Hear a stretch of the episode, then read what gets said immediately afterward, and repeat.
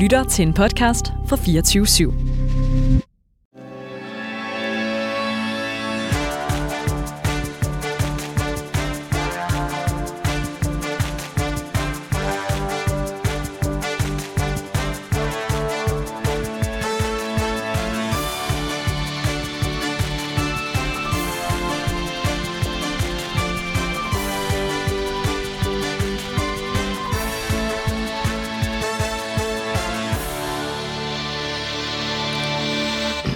Velkommen til Danmarks mest ærlige debatprogram, Politik på en Onsdag. Her inviterer vi hver eneste uge spændende gæster til politisk debat uden spin og fastlåste politiske positioner. Og hvis du forventer neutrale værter, så er det altså det forkerte sted, du lytter med. Ja, for mit navn er Anders Storgård, og jeg er tidligere landsmand for Konservativ Ungdom, og så er jeg nuværende kommunalbestyrelsesmedlem på Frederiksberg. Ja, og jeg hedder Nikoline Prehn, og jeg er aktiv i DSU og folketingskandidat for Socialdemokratiet. Den næste time, der kommer vi som altid til at vende ugens politiske historier med skarpe gæster. Og i dag, der skal vi snakke Liberal Alliances rolle i dansk politik oven på deres landsmøde her i weekenden. Ja, men inden vi kommer dertil, så plejer vi i det her program altid lige at starte med at høre vores gæster, hvad de har lagt mærke til politisk på det sidste. Så derfor vil jeg gerne byde velkommen til dig, Carl Andersen. Du er folketingskandidat for Liberal Alliance og tidligere landsformand for Liberal Alliances Ungdom. Udover at du har brugt weekenden på at være til landsmøde, hvad mener du så har været den vigtigste nyhed den sidste uges tid? Jamen, den vigtigste nyhed den seneste uge, det har været noget, der sådan eksploderede i går, synes jeg. Noget så kedeligt som ejendomsvurderinger. Der er kommet et nyt styresignal fra Skat, som der vil omkategorisere en masse ejendomme ude på landet til ejerboliger og erhvervsboliger, og det kan sådan set være fornuftigt nok, men det har fyldt ret meget, også sådan, på mit bord i hvert fald, for at finde ud af, hvor skulle vi lige lægge os der og andre ting. Hvis man nu er skidelig glad med skat, skidelig glad med ejendomsvurderinger, og ikke har noget med landbruget at gøre, hvorfor skal man så bekymre sig? Jamen altså, rigtig mange af de her landbrugsejendomme eller små ejendomme ude på landet, det er borgere, som der har købt en landbrugsejendom, og så bliver den pludselig omkategoriseret til en højere beskatning, og det kan som sagt være meget fornuftigt, men der er nogle problemstillinger i forhold til biodiversitet og naturarealer, der er udlagt og alt sådan noget, og det ved jeg jo, at konservative også går en del op i. Så hvad kommer det til at betyde for de her, lad os bare sige, små landmænd og folk ude på ønsen?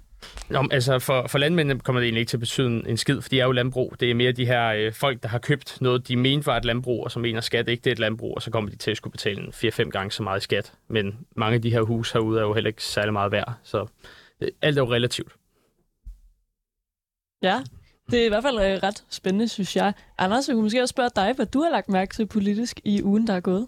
Jeg har lagt mærke til rimelig mange interessante historier. Jeg tror, den første, som jeg vil starte med, som jeg vil hive ind her, det er, at der simpelthen er blevet arresteret folk i USA, fordi man har fundet ud af, at Kina har haft deres egne politistationer i USA, hvor at det kinesiske regime har haft folk i USA, der holdt øje med de kinesere, der bor i USA, har heddet mænd til afhøringer osv., så de har haft deres helt egen separat juridiske system i USA. Og det er simpelthen to, der er blevet fængslet for, som angiveligt skulle have stået spidsen for det her hele netværk af politistationer. Og det, der er interessant, det er, at formodningen er, at det eksisterer i rigtig mange lande, inklusiv i Europa. Så who knows, om Kina har deres egen lille juridiske system i Danmark også. Det synes jeg er en enormt interessant historie, som også vidner om, at der foregår enormt mange ting lige nu, geopolitisk både mellem USA og Kina, men også hvor Kina prøver at få indflydelse på de europæiske og de vestlige lande. Og det er selvfølgelig af åbenlyse årsager ret bekymret for. Ja, det lyder virkelig vildt. Jeg har faktisk slet ikke hørt om det der, men jeg synes generelt sådan noget med at have sådan spioner rundt omkring i verden, det er, som om det bliver en mere og mere en ting. Er det ikke også for nylig, at der var faktisk en mand i Danmark, som viste sig at være arbejdet på en virksomhed i Sønderjylland, eller sådan noget, som viste sig at være, jeg tror, russisk spion? Den har jeg ikke set, men det vil faktisk ikke undre mig. Lad os prøve at kaste bolden over til dig, Carl Andersen. Hvad tænker du om den nyhed, som jeg bringer på banen her? Det er ikke en, som jeg har hørt, men det lyder jo fuldstændig vanvittigt. Man er jo nærmest ked af at sige det, men det kommer næsten ikke bag på en, at det godt kunne finde sted. Sådan er det jo i sådan nogle autoritære regimer. De er jo bange for alverdens ting. Så altså, jeg synes, det er et stort problem, og det er jo også noget, som der bør få de danske myndigheder til at være ops på integration af kinesisk IT og andre ting, ikke? Ja, apropos det, det er jo ikke nogen hemmelighed, at Alex Vanopslagh og Liberal Alliance har været meget store på TikTok, og også fortsat er på TikTok, dog ikke, som jeg forstår det, er den downloadet på Alex Vanopslaghs arbejdstelefon, men måske er der stadigvæk en separat profil, som man kører det på. Men er du bekymret for den måde, TikTok også får indflydelse på vores samfund? Det er noget, vi har diskuteret i det her program tidligere. Man kan også være spændende at høre dit perspektiv, som en, der jo også er meget aktiv i Liberal Alliance. Ja, man kan sige, at TikTok, der kommer jo hele tiden nye informationer op, ikke? Og LA bakker op, og jeg bakker op omkring, at den er fjernet fra alle arbejdstelefoner og politiske telefoner. Den er også fjernet fra min arbejdstelefon hos Dansk Erhverv, så det er jo noget, der ligesom er kommet vidt omkring. Der er også kommet en del artikler ud omkring, hvordan der er forskel på den kinesiske TikTok og den europæiske eller danske TikTok, hvordan den påvirker unge mennesker med algoritmer og andre ting, og måske endda er med til at fordumme befolkningen eller lave propaganda på den ene eller anden måde. Og det er jo selvfølgelig en udfordring. Jeg står ikke for vores eksterne kommunikation inde på Christiansborg, men altså, TikTok fylder mindre nu, end den gjorde under valgkampen, på grund af mange af de nye informationer, der er kommet frem, selvfølgelig gør det. Fordi jeg synes nemlig, det du siger, der er virkelig interessant. Jeg læste, jeg tror, det er TV2, der kørte sådan en artikel, hvor de testede TikTok på en dansk pige og på en kinesisk pige. Jeg tror, det var 9-årige piger eller sådan noget, den stil. Og det viste sig, at det var totalt forskelligt indhold, de fik op på deres TikTok, hvor den kinesiske pige, hun blev faktisk klogere af at være på mediet, så blev den danske pige tværtimod dummere. Hun blev udsat for en masse korte, ligegyldige klip, som bare gør, at børns koncentrationsevne for eksempel bliver dårligere. Hvor den kinesiske pige fik alt muligt indhold, som faktisk var brugbart, og som gjorde, at hun lærte noget af at bruge det. Så nu er der jo nogen, der sådan, jeg ved ikke, om det er en konspiration, eller om det er rigtigt, men som siger, at det er sådan en Kina, der simpelthen er ude på at gøre verdens befolkning dummere og deres egen klogere. Præcis, men hvis man skulle tage det for gode varer, det du siger med, at du er bekymret for kinesisk teknologi, sådan, nu ved jeg godt, at du ikke sidder og styrer Liberal Alliances TikTok-strategi, men sådan på et helt personligt plan, mener du, at Liberal Alliance burde trække sig ud af TikTok, netop på grund af de problematikker, der er? Jeg mener ikke, om vi skal trække os helt ud, men jeg mener, at vi skal være meget mere kritiske overfor det, end vi har været før, og det er vi også. Hvor ligger I sådan politisk på den? For jeg tror, at jeg har ikke selv TikTok, og jeg bevidst valgt ikke at have det. Men efter jeg læste den der artikel med de her piger, så tror jeg faktisk, at jeg synes, at man bliver nødt til at forbyde det i Danmark eller i Europa, eller hvor det kan lade sig gøre at gøre det. Så må vi bygge vores eget medie op, der kan ligne det, men som har nogle bedre algoritmer. Jeg har hele tiden haft den position, at enten så sørger man for at få kontrol over TikTok og sikre, at der er styr på algoritmerne, styr på dataen, og det bruger man loven til at sikre. Og hvis ikke man kan stå 100% på mål for det, jamen så skal appen ikke kunne operere på det europæiske marked. Altså det er i hvert fald min sådan, grundlæggende holdning. Det er, altså lige så vel som når jeg går ned i supermarkedet, så ved jeg også godt, at det kød, jeg spiser, det er ikke dødeligt på samme vis. Vil jeg også gerne have noget grundlæggende forbrugersikkerhed om, at man ikke kan downloade apps, der er så problematiske, som TikTok er. Det synes jeg er et lovgivningsmæssigt pligt at sikre, at der er styr på vores data, ikke? Jo, for det er et kæmpe problem, at man for eksempel siger, at man ikke må have det på sin arbejdstelefon, så voksne mennesker skal ikke bruge TikTok, men vi er ligeglade med, hvad børnene gør. Hvor er du på den? Er det noget, I har overvejet i Liberal Alliance? Jamen altså, vi har jo som sagt fjernet den fra arbejdstelefonerne. Grunden til, at man gerne vil have det væk fra for eksempel kommunale og statslige telefoner og arbejdstelefoner, er jo fordi, at der kan være sikkerhedshuller i, at de kan få adgang til information, som der jo kan være meget vigtig for arbejdsgiver og for den danske stat og alt sådan noget på telefonen også, ikke? Det er måske begrænset omfang på private telefoner, men der kan man jo så bruge den information til meget mere målrettet markedsføring og til manipulation og andre ting, der jo selvfølgelig er problematisk, men det er jo en generel debat omkring sociale medier. Altså Facebook kan jo også gøre rigtig, rigtig mange ting, som der også kan være problematisk. Og det er jo noget, som lovgiver kigger mere og mere ind i hele verden i øjeblikket. Mm-hmm. Nå, jeg har også en anden historie, jeg gerne vil kaste ind her. Det er, at der er for nylig lavet et forskningsprojekt, hvor man har prøvet undersøgt, hvor væksten i Danmark bliver skabt. Og konklusionen, det er, at væksten i høj grad bliver skabt ind i byerne, at det er byerne, der driver væksten. Det synes jeg bare er interessant, fordi de seneste mange år har vi jo set meget en diskurs om, at det er det konkrete Danmark ude i den virkelige verden, at værdierne de bliver skabt, og de der store byer, det er bare dem, der suger ressourcer til sig, men bidrager ikke med noget. Men det, der er interessant, det er, at den her professor faktisk siger, altså udviklingen går kun én vej og har gjort det i alt den tid forskningen overhovedet kan gå tilbage, det er, at væksten i højere og højere grad centreres omkring nogle vækstcentrummer. Grunden til, at jeg også gerne vil kaste den på banen over for dig, Carl, det er, jeg ved jo, at du er en, der typisk har også været meget optaget af hele spørgsmålet om landbruget. Men hvis jeg må prøve at vende den 180 grader om på dig, har vi en for negativ diskurs om byerne? Ja, det synes jeg helt sikkert, vi har. Jeg er faktisk rigtig træt af den her land-by-diskussion, som vi har, fordi at der er ekstremt mange positive ting at sige om livet på landet, og også rigtig mange gode ting at sige om livet i byen. Men jeg synes, at man faktisk, for at være lidt selvkritisk, i højere grad, at det er folk ude på landet, der kritiserer byboerne, end det er den anden vej rundt. Ja, det oplevede jeg faktisk også. Jeg var for nylig til KL-topmøde på vegne af Frederiksberg, der handlede om hele klima dagsordenen. Og det var sådan en ret syret oplevelse. Vi var ikke særlig mange, der var mødt op fra Frederiksberg. Jeg tror måske også godt, jeg forstod lidt, hvorfor. Der var også rigtig mange, der var enormt søde, skal jeg bare helst sige. Men det var også sådan en, nærmest alle samtaler, man kom i, der var der sådan en, det er jo jeg, der er de der rige byboere inde på Frederiksberg, var agtigt. Altså, så kan jeg godt forstå sådan, altså det var virkelig sådan, at holde derop og sådan tale om, at sådan, ja, men vi bidrager overhovedet ikke til den grønne omstilling, hvor man sådan tænker, ja, vi kan godt blive bedre til at sætte solceller op på vores tag, helt enige. Men vi har jo heller ikke vildt mange marker og steder, der kan placeres vindmøller og solceller.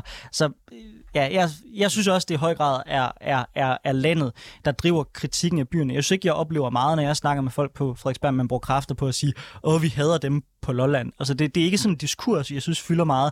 Hvorimod jeg synes, den fylder meget, eksempelvis fra Inger Støjberg og nogle af de repræsentanter, der er, som får mange stemmer ude i landområderne, den her idé om, at byerne, det er vores fjender, og der er sådan en indbygget konflikt.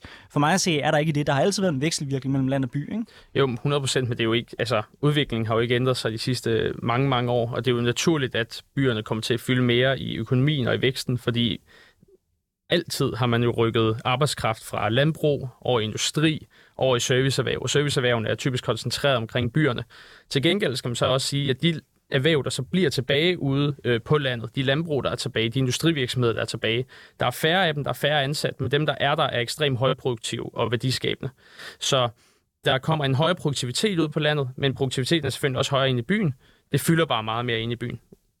Ja, altså helt enig, og faktisk så er det jo mere bæredygtigt at bo i byen, end det er at bo på landet, har altså masser af forskning vist, fordi man også tit for eksempel bor på mindre plads. Jeg vil også godt lige, inden vi går videre til dagens debat, nå at komme med noget, jeg har lagt mærke til. Fordi i dag er Institut for Menneskerettigheder kommet med en ny rapport, som viser, at kvindelige folketingskandidater har oplevet 3 gange så meget seksuel chikane som mandlige folketingskandidater, og det kommer måske ikke så meget bag på en. Men det, at det ikke gør det, synes jeg er vildt problematisk. Hvis man går ind på Politikken, så kan man se mig se lidt sur ud, så det er lidt selvpromovering, men jeg synes, det er vildt ærgerligt, at det skal være sådan at være stille op til et politisk embede, og jeg tror, at det er et demokratisk problem, at vi skræmmer kvinder og piger væk fra at tage del i den demokratiske samtale, fordi man måske i en valgkamp, som er vildt hård at være i forvejen, altså oplever 3 gange så meget chikane, som mændene gør. Jeg tænker sådan, Alex Vanopslagh har jo også været sådan lidt blevet nærmest sådan et i hvert fald også fået noget blevet seksualiseret i en eller anden grad med det her sådan daddy Vanopslagh og sådan noget. Tror du i højst grad, det har været sådan problematisk, eller at det bare har været fedt og til hans fordel? Det er jo et godt spørgsmål. Jeg tror ikke, det er noget, han decideret har efterspurgt at blive kaldt. Men altså, det er jeg på en eller anden måde glad for, når man ser på, at mange af følgerne, det er TikTok, hvor folk er sådan rimelig unge. Så det er jeg glad for at høre. Men selvfølgelig, altså, det er jo et brand, der bliver bygget op. Det er noget, der er genkendeligt, og det er altid godt med genkendelighed og sådan noget, ikke? Men jeg tror hellere, altså Alex kan godt lide også at have fokus på substans og indhold mere end hans egen person, ikke? Og vi har bare målrettet på at få folk til at synes godt om partiet, og ikke bare godt om Alex. Og spændende undersøgelse, som du fremhæver, fordi det er jo lidt, altså, det kommer desværre heller ikke bag på mig, og det er det samme, som man også oplever med især meget unge mennesker, der går ind i politik, at så bliver alderen angrebet, eller erfaringen angrebet. Og man efterspørger jo, at flere unge deltager i demokratiet, og flere kvinder kommer ind i demokratiet, og også i, altså, i erhvervslivet højt op, hvor man også skal have holdninger og stille sig frem, ikke? Og så det er rimelig kontraproduktivt. Det er ikke rart at være anden etnisk herkomst, ung eller kvinde i politik, og det er rigtig, rigtig slemt, hvis du er alle tre dele på en. og det er et reelt problem for vores demokrati. Det vil jeg også gerne anerkende. Ja, præcis. Helt sikkert. Også fordi jeg tror, jeg oplevede selv, at nogle af mine venner og veninder, især pigerne, var sådan der, wow, Jeg tror ikke, at jeg har lyst til at deltage i den offentlige debat. Jeg tror ikke, jeg har lyst til at skrive et debatindlæg og have mit ansigt i en avis, når jeg kan se det, du oplever. Og det synes jeg bare er vildt problematisk.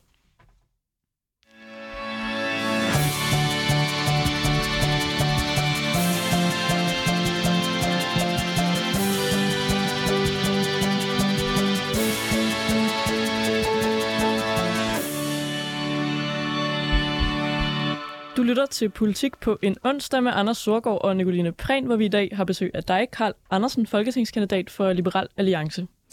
LA stormer frem, og i den seneste weekend der holdt partiet et sejrigt landsråd, hvor man fejrede fremgangen ved valget og at meningsmålingerne fortsætter mod skyerne.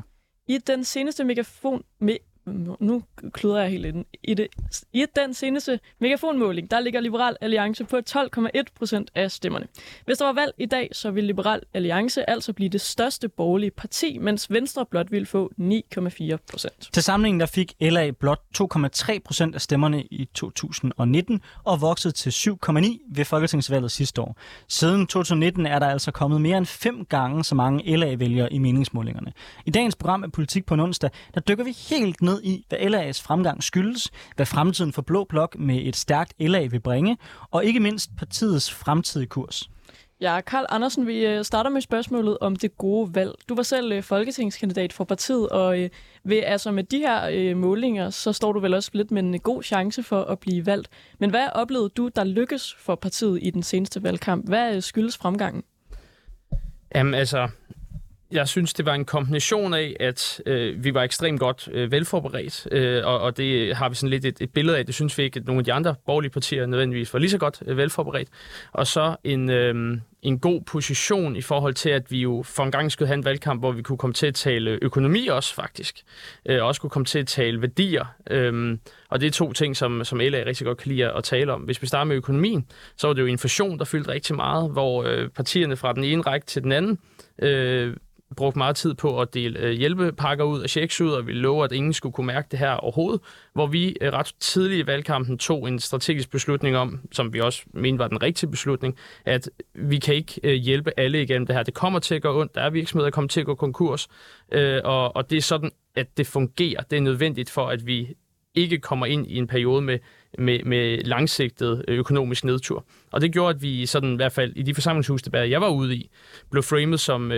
det ærlige indspark i debatten, og det har givet noget street credit af min vurdering. Og så har vi talt om værdier, det positive menneskesyn i en tid, hvor især statsminister Mette Frederiksen taler om kriser hele tiden. Så har vi prøvet at tale folk op, sige, du kan godt, også hele de unge mennesker, som der har udfordringer med stress og depression og ved ikke, hvad de skal med livet og sådan noget, der prøver vi at møde dem i øjenhøjde og sige, du kan noget, alle har en værdi, du skal bare finde ud af, hvordan du ligesom kan bidrage til det samfund, du er en del af. Så positivt, tale mennesket op og være ærlig, det var det, som vi prøvede at fokus på, og det lykkedes heldigvis. Det tror jeg, der er meget ræsonnement i, men er der ikke et vist ræsonnement i, det også skyldes de op- og nedture, andre partier har? Jo. Altså man må sige, siden VKO var sådan relativt stabil, der har Venstre, det har ligget og svinget frem og tilbage, op og ned. Så var der en periode, hvor Dansk Folkeparti var kæmpe store. Så var der en periode, hvor I klarede det godt, så gik I ned. Så var der en periode, hvor Konservativ pludselig var kæmpe store, og nu er det så jer, der er kæmpe store. Altså, hvorfor tror du, at de borgerlige vælgere lige nu er så, hvad kan man sige, mobile, altså rykker så meget fra parti til parti? Fordi historisk set har der jo været lidt mere sådan stabilitet, i hvert fald også på den blå side. Jamen, det er jo en generel tendens, vi har set de sidste årtier, at vælgerne er blevet noget mindre loyale over for det partitilhørsforhold, som de er i. Det kan også skyldes, at der er kommet så stort udbud af partier, altså hvor man måske tidligere så sig som en fraktion af en større parti, så ønsker man nu at have sit eget parti, ikke? Og det har vi især set på højrefløjen, der er blevet yderst fragmenteret, og nu får vi måske også et Lars Boje-parti, ikke? Så det gør, at partierne og vælgerne kommer til at shoppe meget mere, og de er mindre loyale. Jeg indledte også med at sige, at vores fremgang også skyldes, at de andre ikke var gode nok, især Venstre. Så altså, det har jo været en kombination af, at nogen har haft et aktivt fravalg, og så har de valgt os til, og så er selvfølgelig også nogen, der har valgt os aktivt til. Og vores opgave nu, det bliver at overbevise de 7,9% om, at det ikke skal være et aktivt fravalg, men at de aktive vælger også til næste gang som deres foretrukne borgerlige parti. Jeg tror, jeg synes, det er interessant, du sådan fremhæver det her med at tale sådan positivt og for eksempel ikke nævne de kriser, som vi jo, om vi ved det eller ej, faktisk står i. Fordi nu er jeg jo socialdemokrat, og vi fik jo også et rigtig godt valg. Vi fik det bedste valg i 20 år, tror jeg, og vi blev det største parti, fik en 1/3 af stemmerne ved netop at gøre det modsatte af jer. Så er du sikker på, det er det, at det ikke bare i virkeligheden handler mere om måske, at I lavede en god kampagne, var gode på TikTok? Altså, folk har jo forskellige nyttefunktioner op i deres hjerne, og nogen reagerer mere på frygt. Det er så Socialdemokratiets vælger. Og så er der nogen, der reagerer mere på jeg vil nok sige, det var at tage verden alvorligt, men... Den positive historie, og at det hele, det nok skal gå. Man kan jo sagtens være positiv og stadigvæk anerkende, der er udfordringer. Spørgsmålet er jo bare, hvordan man ligesom griber dem an. Alex har det her fine billede med, at, og ikke fordi vi skal behandle vælgerne som børn, men hvis man nu er selv far til en lille datter, og hvis hun er ude og løbe, og hun vælter, så siger jeg ikke, ej, hvor er det synd for dig, nu skal vi ringe til SF og finde ud af, om vi kan gøre et eller andet. Så siger man jo op igen, du kan godt videre, og sådan har vi det meget i det danske velfærdssystem. Hver eneste gang, der er en fejl, hver eneste gang, der sker et eller andet derude, så skal man lave systemer og kontrol, flere penge, frem for måske at kigge lidt mere på det personlige ansvar og tage folk op.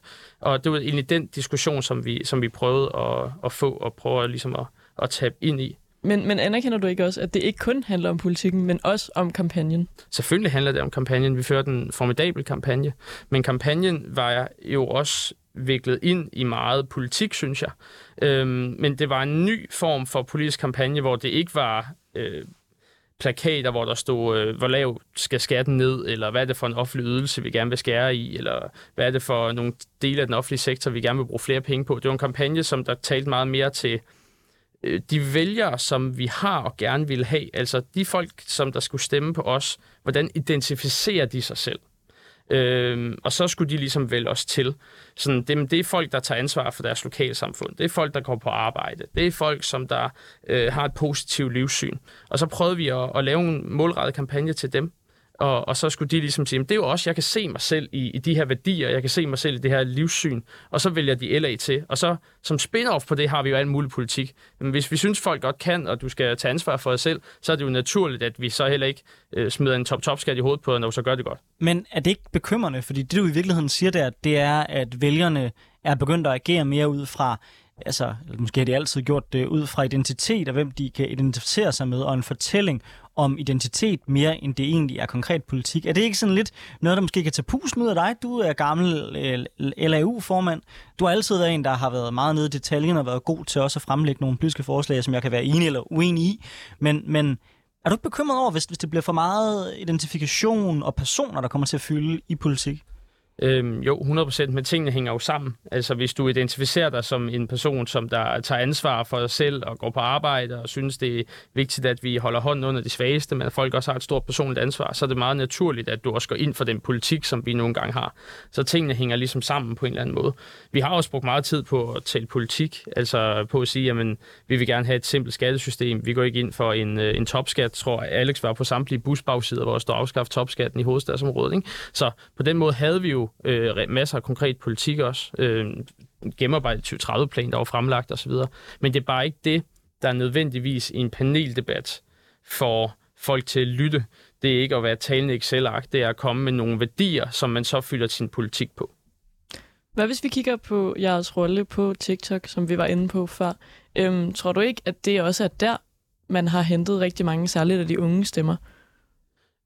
TikTok har været god til at få aktiveret to grupper, både førstegangsvælgere, som der ikke har stemt før, og så også grupper, der ikke har interesseret sig for politik før, hvor du så ligesom eksponerer dem til det. Så på den måde har de været gode.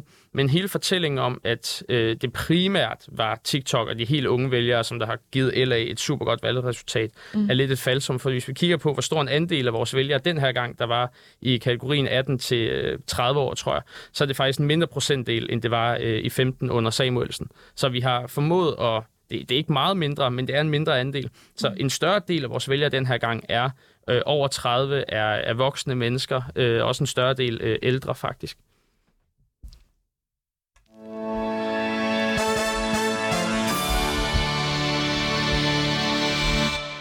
Efter at Venstre har forladt Blå Blok, så står blokken tilbage lidt sådan... Decimeret. Okay. Det er fordi, jeg... Sprængt. Blokken står sprængt tilbage, efter at Venstre har forladt Blå Blok, kan man sige det. De har i hvert fald lavet en regering hen over midten. Med blot omkring 30% af stemmerne hos de resterende blå partier, så er udsigterne til et flertal mod regeringen altså også ret små. Som I måske ikke hører, så er det mig, der har skrevet introen til den her debat. Mm-hmm. Beklager, Nikoline. Men hvilket projekt vil Blå Bloks fremtidige politik være? Det fik vi måske en del af svaret på i går, hvor Søren Pape, Alex Vanopslagh og overraskende nok de radikales leder Martin Lidegård i en fælles kronik slog på trommen for nye reformer. Ja, det er ret interessant, for partierne foreslår en fjernelse af den resterende efterløn, en tilbagerulning af Arne-pensionen, og at seniorpensionen bibeholdes. De er også fælles om et ønske om yderligere reformer, som de mener skal skabe rådrum til klima, skattelettelser og velfærd. Samtidig er det også tydeligt, at blokken ikke enes om denne position. Dansk Folkeparti er for eksempel stærkt kritisk overfor en afskaffelse af ydelserne, og det er uvist, hvorvidt partierne kan samle opbakning fra Danmarksdemokraterne og Nye Borgerlige. Alligevel er det interessant, om vi ser starten på et nyt samarbejde mellem måske V, LA, K, LAM og R. Carl Andersen, tror du på, at de blå partier vil kunne samarbejde med Moderaterne og Radikale Venstre? Altså, de resterende blå partier? Ja. Det er jo et godt spørgsmål. Altså, det kommer an på, hvordan man definerer sig selv som parti, ikke? Altså, både nu Reformalliancen, som der er kommet, vil jo gerne spille aktivt ind og faktisk prøve at gribe fat i nogle af de positive ting, der er i regeringen, og prøve at være mere ambitiøse end dem. Måske også række en hånd ud og stille forslaget, så kan regeringen ligesom koppe mere ombord. Og så har vi nogle andre partier, og de er både på venstrefløjen og højrefløjen, som der definerer sig meget mere blot i opposition til at være imod de her ting. Og DF er i hvert fald i nyere tid ikke været et reformparti, og Nye Borgerlige er sjældent med, meget kritisk over for ting. Danmarksdemokraterne er slet ikke et reformparti. Så det er jo ikke dem, der er en del af reformalliancen, så er de også med her jo. Men hvis du nu tager udgangspunkt i Liberal Alliance, vil I ikke kunne lave for eksempel et regeringssamarbejde sammen med Radikale Venstre? Jo, det kommer selvfølgelig 100% an på, hvordan det er formuleret. Men det har vi været ude i pressen med for en del tid siden, at det vil selvfølgelig godt kunne lade sig gøre, hvis det giver mening at lave sådan en reformvenlig regering. En forudsætning derfor er, at radikale rykker sig væsentligt på udlændingepolitikken. Der er de jo et yderparti, så det vil nok være en forudsætning. Mm. Spørgsmålet er, kunne man så forestille sådan et projekt ind over midten? Altså, vil det i virkeligheden være en afkobling af den yderste højrefløj, eller skal man have dem med på vognen, ikke? Altså, jeg har ikke afskrevet Blå Blok som blok endnu. Jeg ser lidt Venstre og Moderaterne som udlånt til det her forsøgsprojekt i øjeblikket, og som vi også gør meget tydeligt på landsmødet, så er vi klar med åbne arme, når de er færdige med... og eksperimentere, så kan de komme tilbage i folden igen, og det glæder vi os meget til. Det var jo ikke specielt mange stemmer, der skulle være rykket ved sidste folketingsvalg, før at der var tippet et mandat, der gjorde, at der var blot flertal sammen med Moderaterne, og så tvivler jeg stærkt på, at Mette Frederiksen har været statsminister i dag. Så derfor vil jeg ikke lægge hele det blå Danmark i graven, på grund af, at vi har fået en midterregering. Men årsagen til at spørge jo, fordi det nok kan være svært at samle Pernille Vermund og Martin Lidegård i samme stue, uden at der kommer til at blive dårlig stemning. Så i hvert fald, hvis de radikale skal være en del af det samarbejde, så kan det vel godt blive en smule svært, kan det ikke? Jo, det kan det helt sikkert, men altså, som jeg sagde før, så var der meget få stemmer til, at der var blot flertal udenom det radikale venstre. Hvem vil du helst gerne have med? Nye Borgerlige eller det radikale venstre? Og altså i en regering? Eller i et som parlamentarisk grundlag? Det får du lov til at vælge selv. Jamen det kommer jo fuldstændig an på, hvilken situation, som man står i, ikke? Umiddelbart så er det radikale venstre noget lettere at samarbejde med, vil jeg sige. Det er bare fordi, jeg synes, det er ret interessant. Nu har jeg så lært et nyt ord for sprængt, som er decimeret i dag. Det er jo altid meget godt. Men jeg synes, at når man ser på rød blok, så er der bare stadig noget mere samling. Der er noget mere, man ser et meget klare, at der sagtens kunne komme en rød regering igen, som jeg ser det. Også på trods af, at Socialdemokratiet er gået i regering med to borgerlige partier. Men er der ikke for meget forskel i den blå blok? I er blevet sprængte i alt for forskellige. Jamen, altså, grundlæggende er der jo en fortælling på Blå Blok omkring det ansvarlige menneske at tage ansvar for det danske samfund, også egentlig at kunne lave økonomisk reform, og så spørgsmålet bare, hvor langt man vil gå. Og der ser jeg bare nogle gode takter hos Morten Messerschmidt hos DF, i hvert fald relativt til, hvad vi så ved Christian Thulsen Dahl, der har noget mere samarbejdsvillig. Så Det handler bare om at møde hinanden og unde hinanden det godt, og der er LA i hvert fald ikke dem, der skal spænde ben. Vi vil gerne give andre partier sejre, for at vi også kan få noget, og der har vi bare desværre traditionelt set, at der er nogen, der ser det som sejr, at andre ikke får noget, og det er ikke fordrende for et godt samarbejde. Og strategien til side, det vigtigste, det er jo politikken. Mm. Hvilken politik ser du, at det borgerlige Danmark vil kunne samle sig om? Altså Venstre er jo lige kommet med deres bud, som man må sige var nogle ret overordnede teser om at sætte mennesket først og reformer osv., ikke? Jamen altså, det er en grundlæggende ting, der er samlende på den politiske højrefløj, synes jeg, det er faktisk en debat om noget så utraditionelt som velfærd. Altså, hvordan skal velfærdssystemet, velfærdssamfundet være opbygget? Fordi skat kan man godt... Altså, der er jo ingen på højrefløjen, der ønsker et decideret højere skattetryk. Så altså, det er vi ligesom enige om, at skatten skal holdes i ro. Og så har vi, hvordan leverer vi velfærd til borgerne af en høj kvalitet, uden at økonomien stikker fuldstændig af. Og der har venstrefløjen kørt sig fast i en tanke omkring, at det bare er flere penge, der skal til, og flere offentlige ansatte, hvor det, vi bliver nødt til, det er at gentænke hele den måde, hvorpå vi leverer velfærd på, at kommuner og stater og regioner ikke nødvendigvis både behøver at producere og indkøbe og kontrollere, men at staten og det offentlige i højere grad bliver nogen, der indkøber ydelser af private udbydere, som der har et stort udbud. Og det er jo den tese og den analyse, som Mette Frederiksen også er begyndt at køre lidt ind på nu, at man bliver nødt til at tage et opgør med den her idé omkring, at det offentlige kan levere alting. Vi er nødt til at invitere private meget mere ind, og der er der en ideologisk grundlæggende forskel mellem venstrefløjen og højrefløjen. For eksempel om du må tjene penge på velfærd, og det mener vi jo gerne, man må, bare man får en god service. Jamen det tænker jeg netop, du har ret i, er noget af det, som Mette Frederiksen måske også begynder at se. Hun har været ude at sige det her med, at man skal gå fra at være en, en velfærdsstat til at være et velfærdssamfund. Så for eksempel sådan civile skal spille meget mere ind i velfærdsstaten, og organisationer som alle mulige frivillige organisationer i hvert fald, kan også tage noget ansvar for vores velfærd.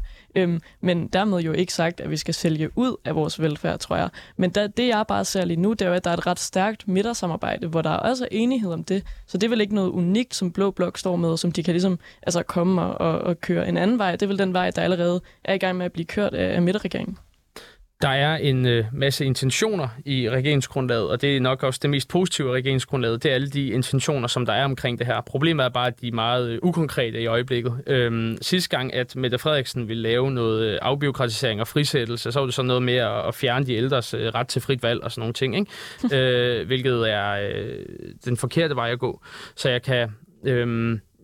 jeg kan se, at de borgerlige partier, LA, Konservative, også Radikale Venstre osv., kan spille ind og hjælpe regeringen med den her frisættelsesdagsorden og blive konkret på det. Og det er også det sted, hvor regeringen nok kan mest. Fordi hvis V og S, som de store kommunale partier, sætter sig sammen og bliver enige om at tage et opgør med den måde, hvorpå vi jo leverer velfærd på i det her land, hvilket de ikke har kunne før, fordi at så råber de af hinanden, fordi de er borgmesterpartier derude, så tror jeg virkelig, vi kan rykke noget. Og det spiller vi gerne med i.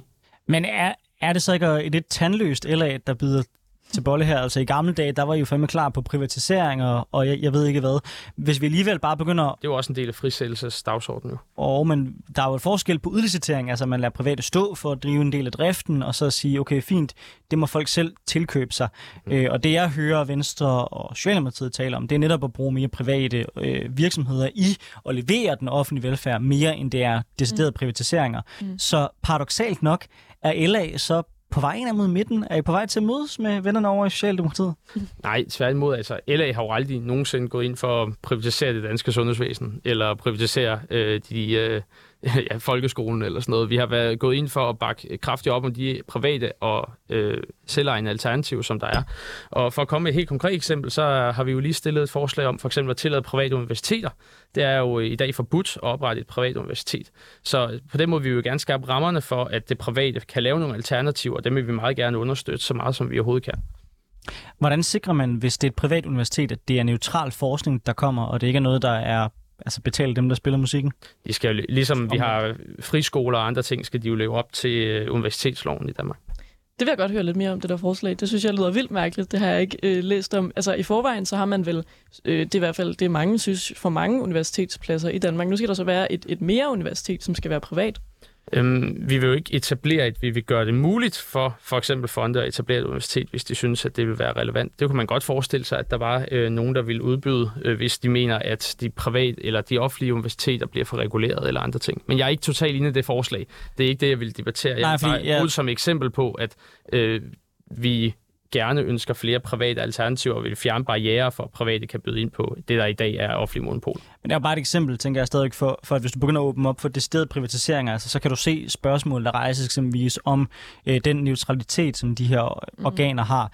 Altså, hvis Cepos stifter et universitet, så selvom jeg godt kan lide Cepos, så må det ikke, at der er folk, der vil stille spørgsmålstegn ved, hvorvidt det er neutralt, fordi det jo ret hurtigt kan blive set som biased. Så det er vel en balancegang her, hvor der alligevel skal være en eller anden form for, tænker jeg, klar offentlig standard, skal der ikke? Jo, men selvfølgelig skal der være en klar offentlig standard og en certificering og andre ting, men altså rigtig, rigtig mange universiteter rundt omkring i verden, nogle af de bedste universiteter rundt omkring i verden, det er jo private universiteter, der er ejet af fonde. Det er jo ikke ejet af stater eller offentlige myndigheder.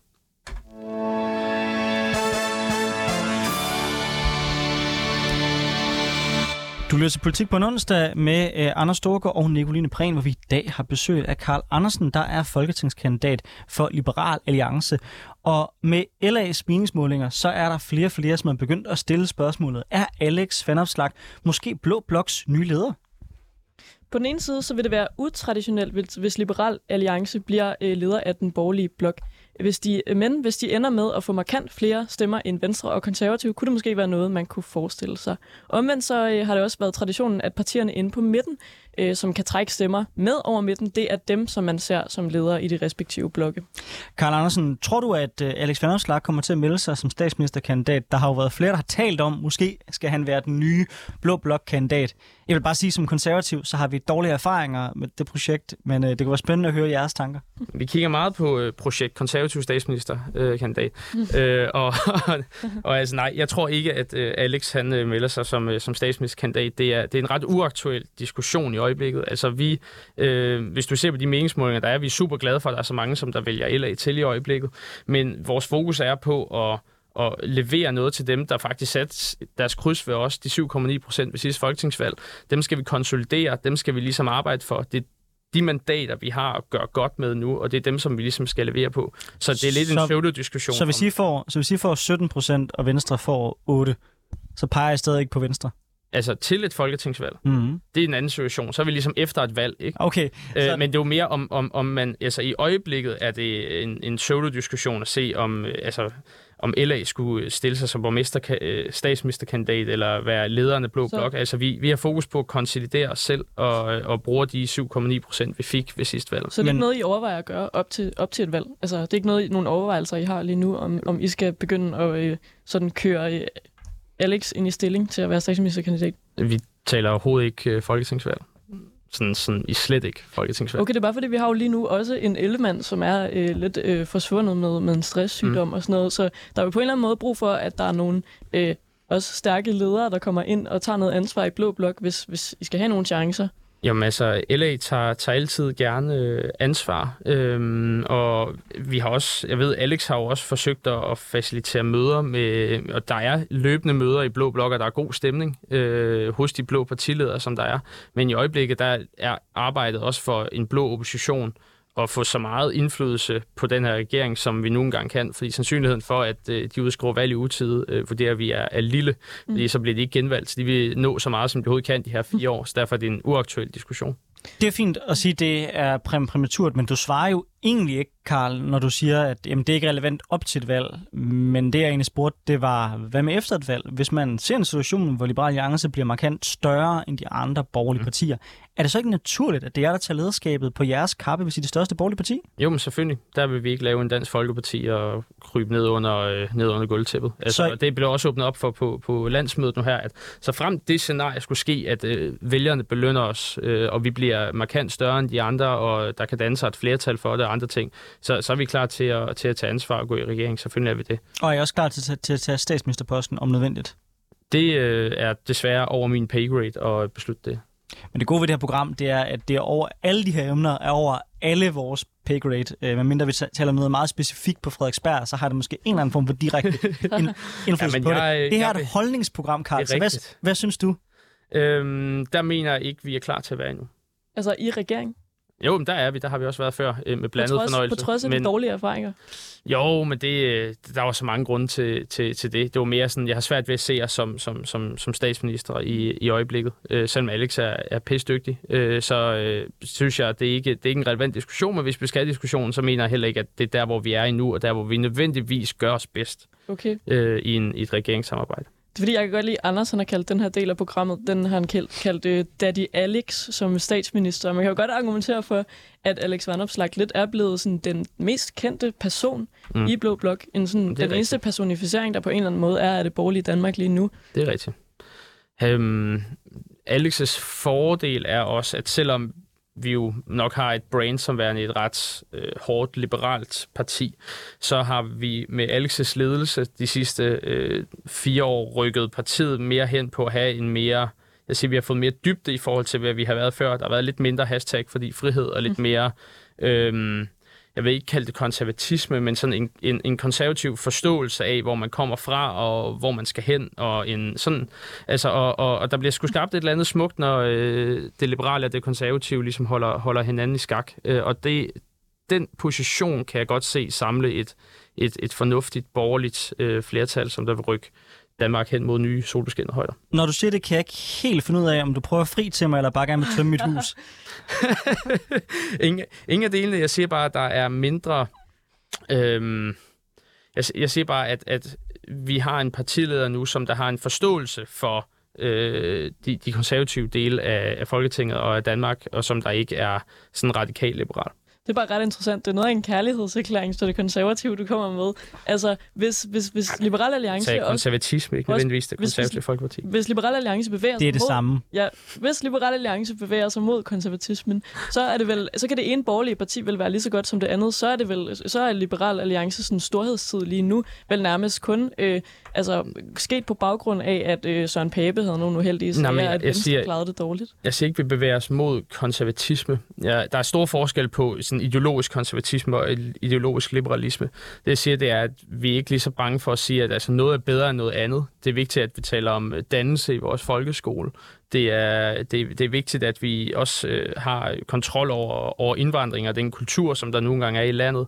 Det er vigtigt, at vi også har holdninger til handelspolitik, hvem vi samarbejder med, hvor man jo godt som sådan meget hardcore liberal vil kunne sige, jamen det er overhovedet ikke noget, som man som politiker overhovedet behøver at have en holdning til. Og der er vi bare ikke længere. Dermed kunne man jo godt mistænke jer for at positionere jer på en måde, hvor I også har nemmere ved at samarbejde med de mere yderliggående højrefløjspartier, og dermed være et samlingspunkt for den blå blok. Så du må undskylde mig, at jeg alligevel spørger ind til det, der er en helt fiktiv og subjektiv situation selvfølgelig.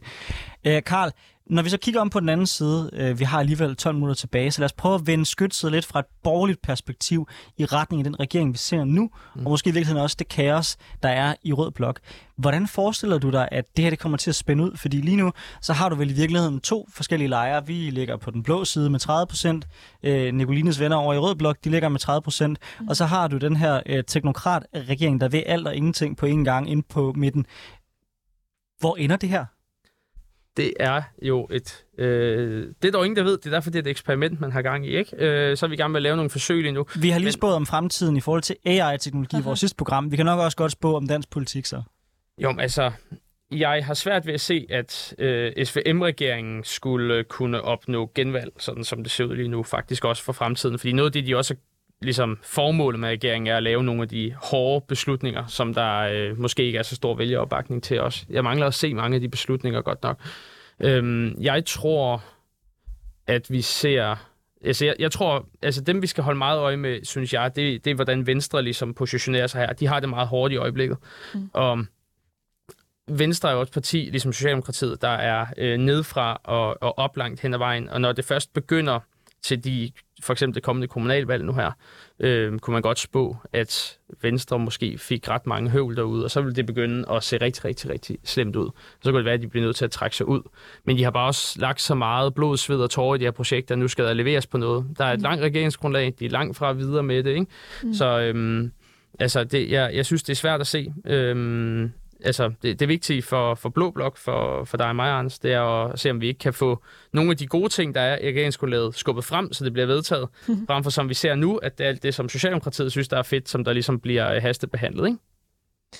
Ja, så bliver jeg som socialdemokrat nok også nødt til lige at stemple ind i debatten. Jeg tror, noget, jeg synes er ret interessant, fordi jeg har sagt mange gange før, jeg er ikke fan af den her midterregering. Jeg havde langt hellere set en ren rød regering. Jeg synes, at jeg var meget begejstret for den rene socialdemokratiske regering, og havde helst set det igen. Det var ikke en mulighed, så derfor søgte man mod midten. Men jeg synes også, der er noget vildt spændende i det. Jeg synes også, det er modigt at tage ansvar og turde gøre noget, som potentielt altså jo kan koste vælgere på sigt. Mm.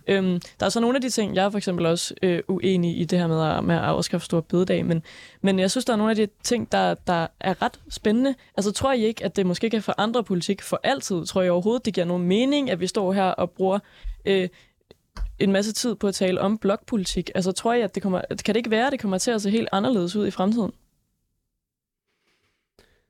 Det kan jo være, altså Tyskland har jo en lang tradition for regeringer over midten og andre ting. Det har vi bare ikke så meget i Danmark. Og altså noget af det, de mangler, noget af det, man også gerne vil have som en ledelse, i hvert fald i Danmark, noget jeg efterspørger, som mange godt kan lide, det er jo også, at der er en eller anden værdifællesskab i den ledelse, der er i landet, så man ligesom kan proppe noget ned i, også en fortælling af, hvad man gerne vil og sådan noget.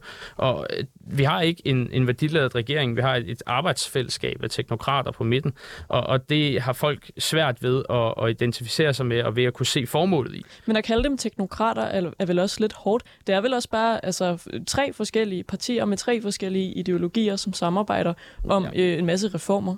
Jo, men problemet ligger jo i, at de jo, netop fordi de er 3 forskellige partier med 3 forskellige ideologier og 3 forskellige udgangspunkter, kommer til at lave forslag, som der ikke rigtig, altså som der er blottet for værdier, og som der bare bliver, hvad end en embedsmand har synes var objektivt korrekt. Men er det rigtigt, eller er det virkelig sådan en stråmand, du udsætter dem for der? Altså, jeg tænker bare, når jeg kigger på dansk politik, så det er ikke nogen hemmelighed, at jeg er tættere på Nikoline, end jeg er på Nye Borgerlige.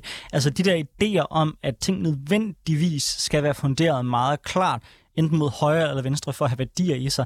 Er det ikke lidt en forkert måde at se det på? Jeg er sådan ret meget i midten af dansk politik. Jeg synes ikke, jeg er blottet for holdninger eller værdier eller teknokratisk af den årsag. Jeg er bare tilfældigvis et sted med mine værdier, hvor jeg kan samarbejde lidt til begge sider. Dog selvfølgelig klart med en afvejning til, at jeg er mere højreorienteret, end jeg er venstreorienteret, ikke? Jo, men selvfølgelig, men sådan er det jo med rigtig mange mennesker. Der er det jo sådan en midterposition, som de har. Ikke langt de fleste mennesker er jo inde på midten af dansk politik. Det er også derfor, at den her regering kan samle en tredjedel af vælgersupporten. Ikke? Men folk har stadigvæk en eller anden tipning til en eller anden side. Ikke? Men den her regering har svært ved selv at lave en tipning, fordi at så kommer man til at favorisere S, eller så kommer man til at favorisere Venstre. Så derfor bliver det meget... Altså, jeg synes holdningsløst, det der kommer ud. Men det er vel ikke holdningsløst. Der sker jo noget. Der er jo nogle planer for, hvad der skal ske. Det er bare ikke dine holdninger. Det er ikke nogle holdninger, der ligger ude på fløjene. Det er nogle holdninger, der ligger i midten, og som kan man vel gå ud fra, at de fleste danskere måske faktisk vil være enige i, fordi det er 3 store partier. Altså alle de store dagsordner om frisættelse af den offentlige sektor, og hvad skal der ske med sundhedssystemet, og alt sådan noget. Det er jo blevet smidt over i kommissioner, der skal kigge på ting, ikke? Men du hørte dog alligevel, Mette Frederiksen, til min øvrigt store overraskelse, stå og citere både Churchill, Merkel og Reagan. Så et eller andet er der da i hvert fald sket med Socialdemokratiets position. Det er rigtigt. Og det var igen det, som jeg sagde, der var positivt i den her regering. Det var, at på velfærdsområdet, der ville man nu kunne lave nogle opgør, man ikke har kunne lave før. Nu glæder vi os så til at se, hvordan man vil lave dem konkret. Og der kan S jo bruge det her arbejdsfællesskab til også måske lettere at komme igennem med ting, der måske ikke er så populært i S' bagland, fordi man siger, at det er noget, man laver sammen med de andre. Selvom S deler analysen af, at det er nødvendigt at gøre det, ikke?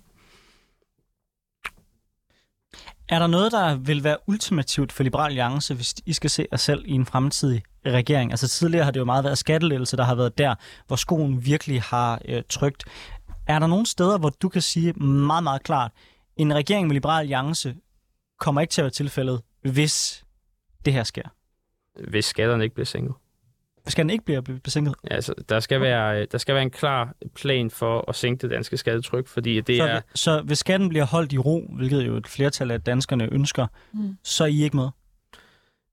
I udgangspunktet, så vil det ikke være ambitiøst nok, nej.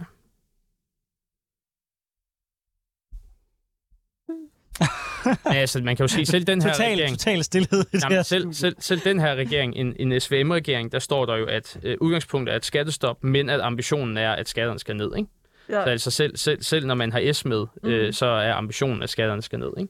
Jo, men det man gør lige nu, er jo at indføre den her top-top-skat, som jeg i hvert fald synes bare giver rigtig god mening, så dem, der tjener allermest, de også bidrager lidt mere. Og så til gengæld, at man kan sænke skatten lidt i bunden, så dem, der ikke har så meget, de kan have lidt mere, som vel også faktisk var noget af det, I Liberal Alliance gik til valg på. Og det er rigtigt.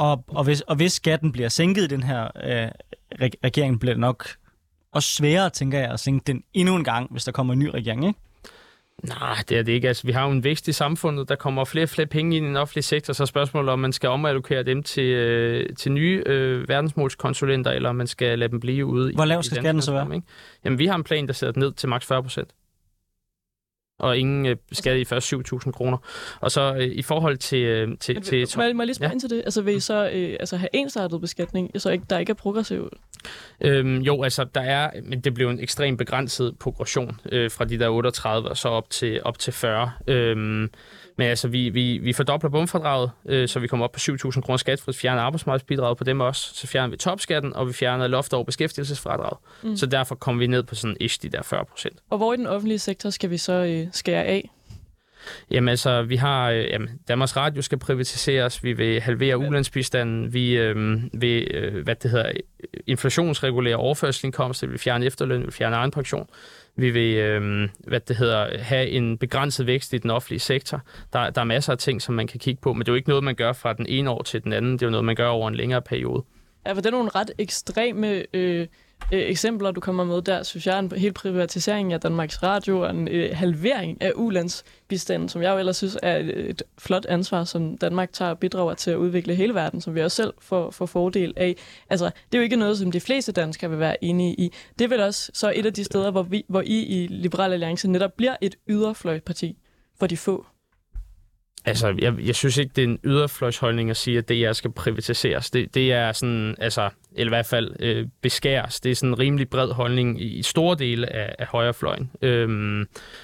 Sammen med ulandsbistanden og andre ting. En mindre vækst i den offentlige sektor, og sådan, det er ikke noget, jeg synes er... Altså, det skal man være dansker for at synes er ekstremt. Ja, vi er jo også i Danmark. Ja, men det ved jeg godt. Men altså, sådan, vi er jo helt alle, der stemmer på Liberal Alliance. Det er 7,9 stemte på os sidste gang.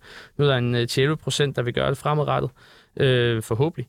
Og det er vi da glade for. Altså, vi har ikke som mål at løbe efter, hvor vælgerne er at få mange stemmer. Altså, vi siger det, vi mener er det korrekte for Danmark at gøre, og så prøver vi at overbevise folk om, at det er det, frem for at vente den anden. Det er klart, men tror du, det er noget, der nogensinde vil kunne komme igennem? De har tænkt, tror du, I vil kunne få Dansk Folkeparti, eller Radikale Venstre, eller bare Venstre, til at bakke op om de her ting?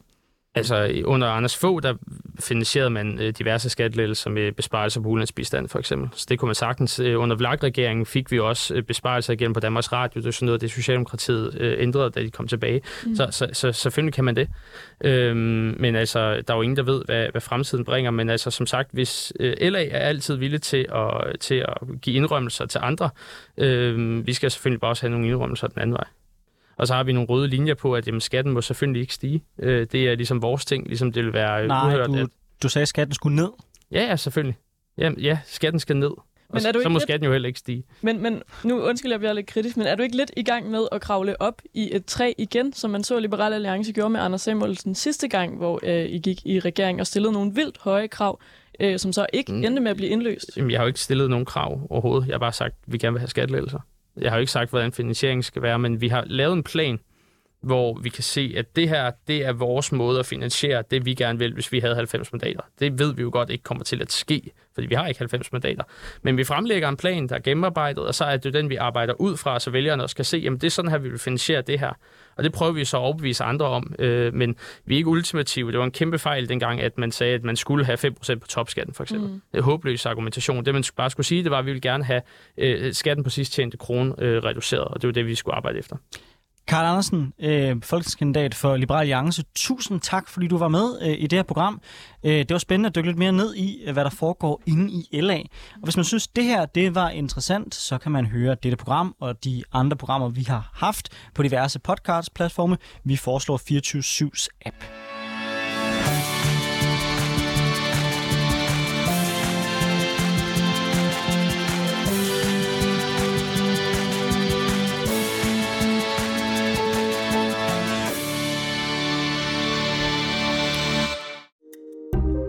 Kære lytter, du har lyttet til et program fra 24/7.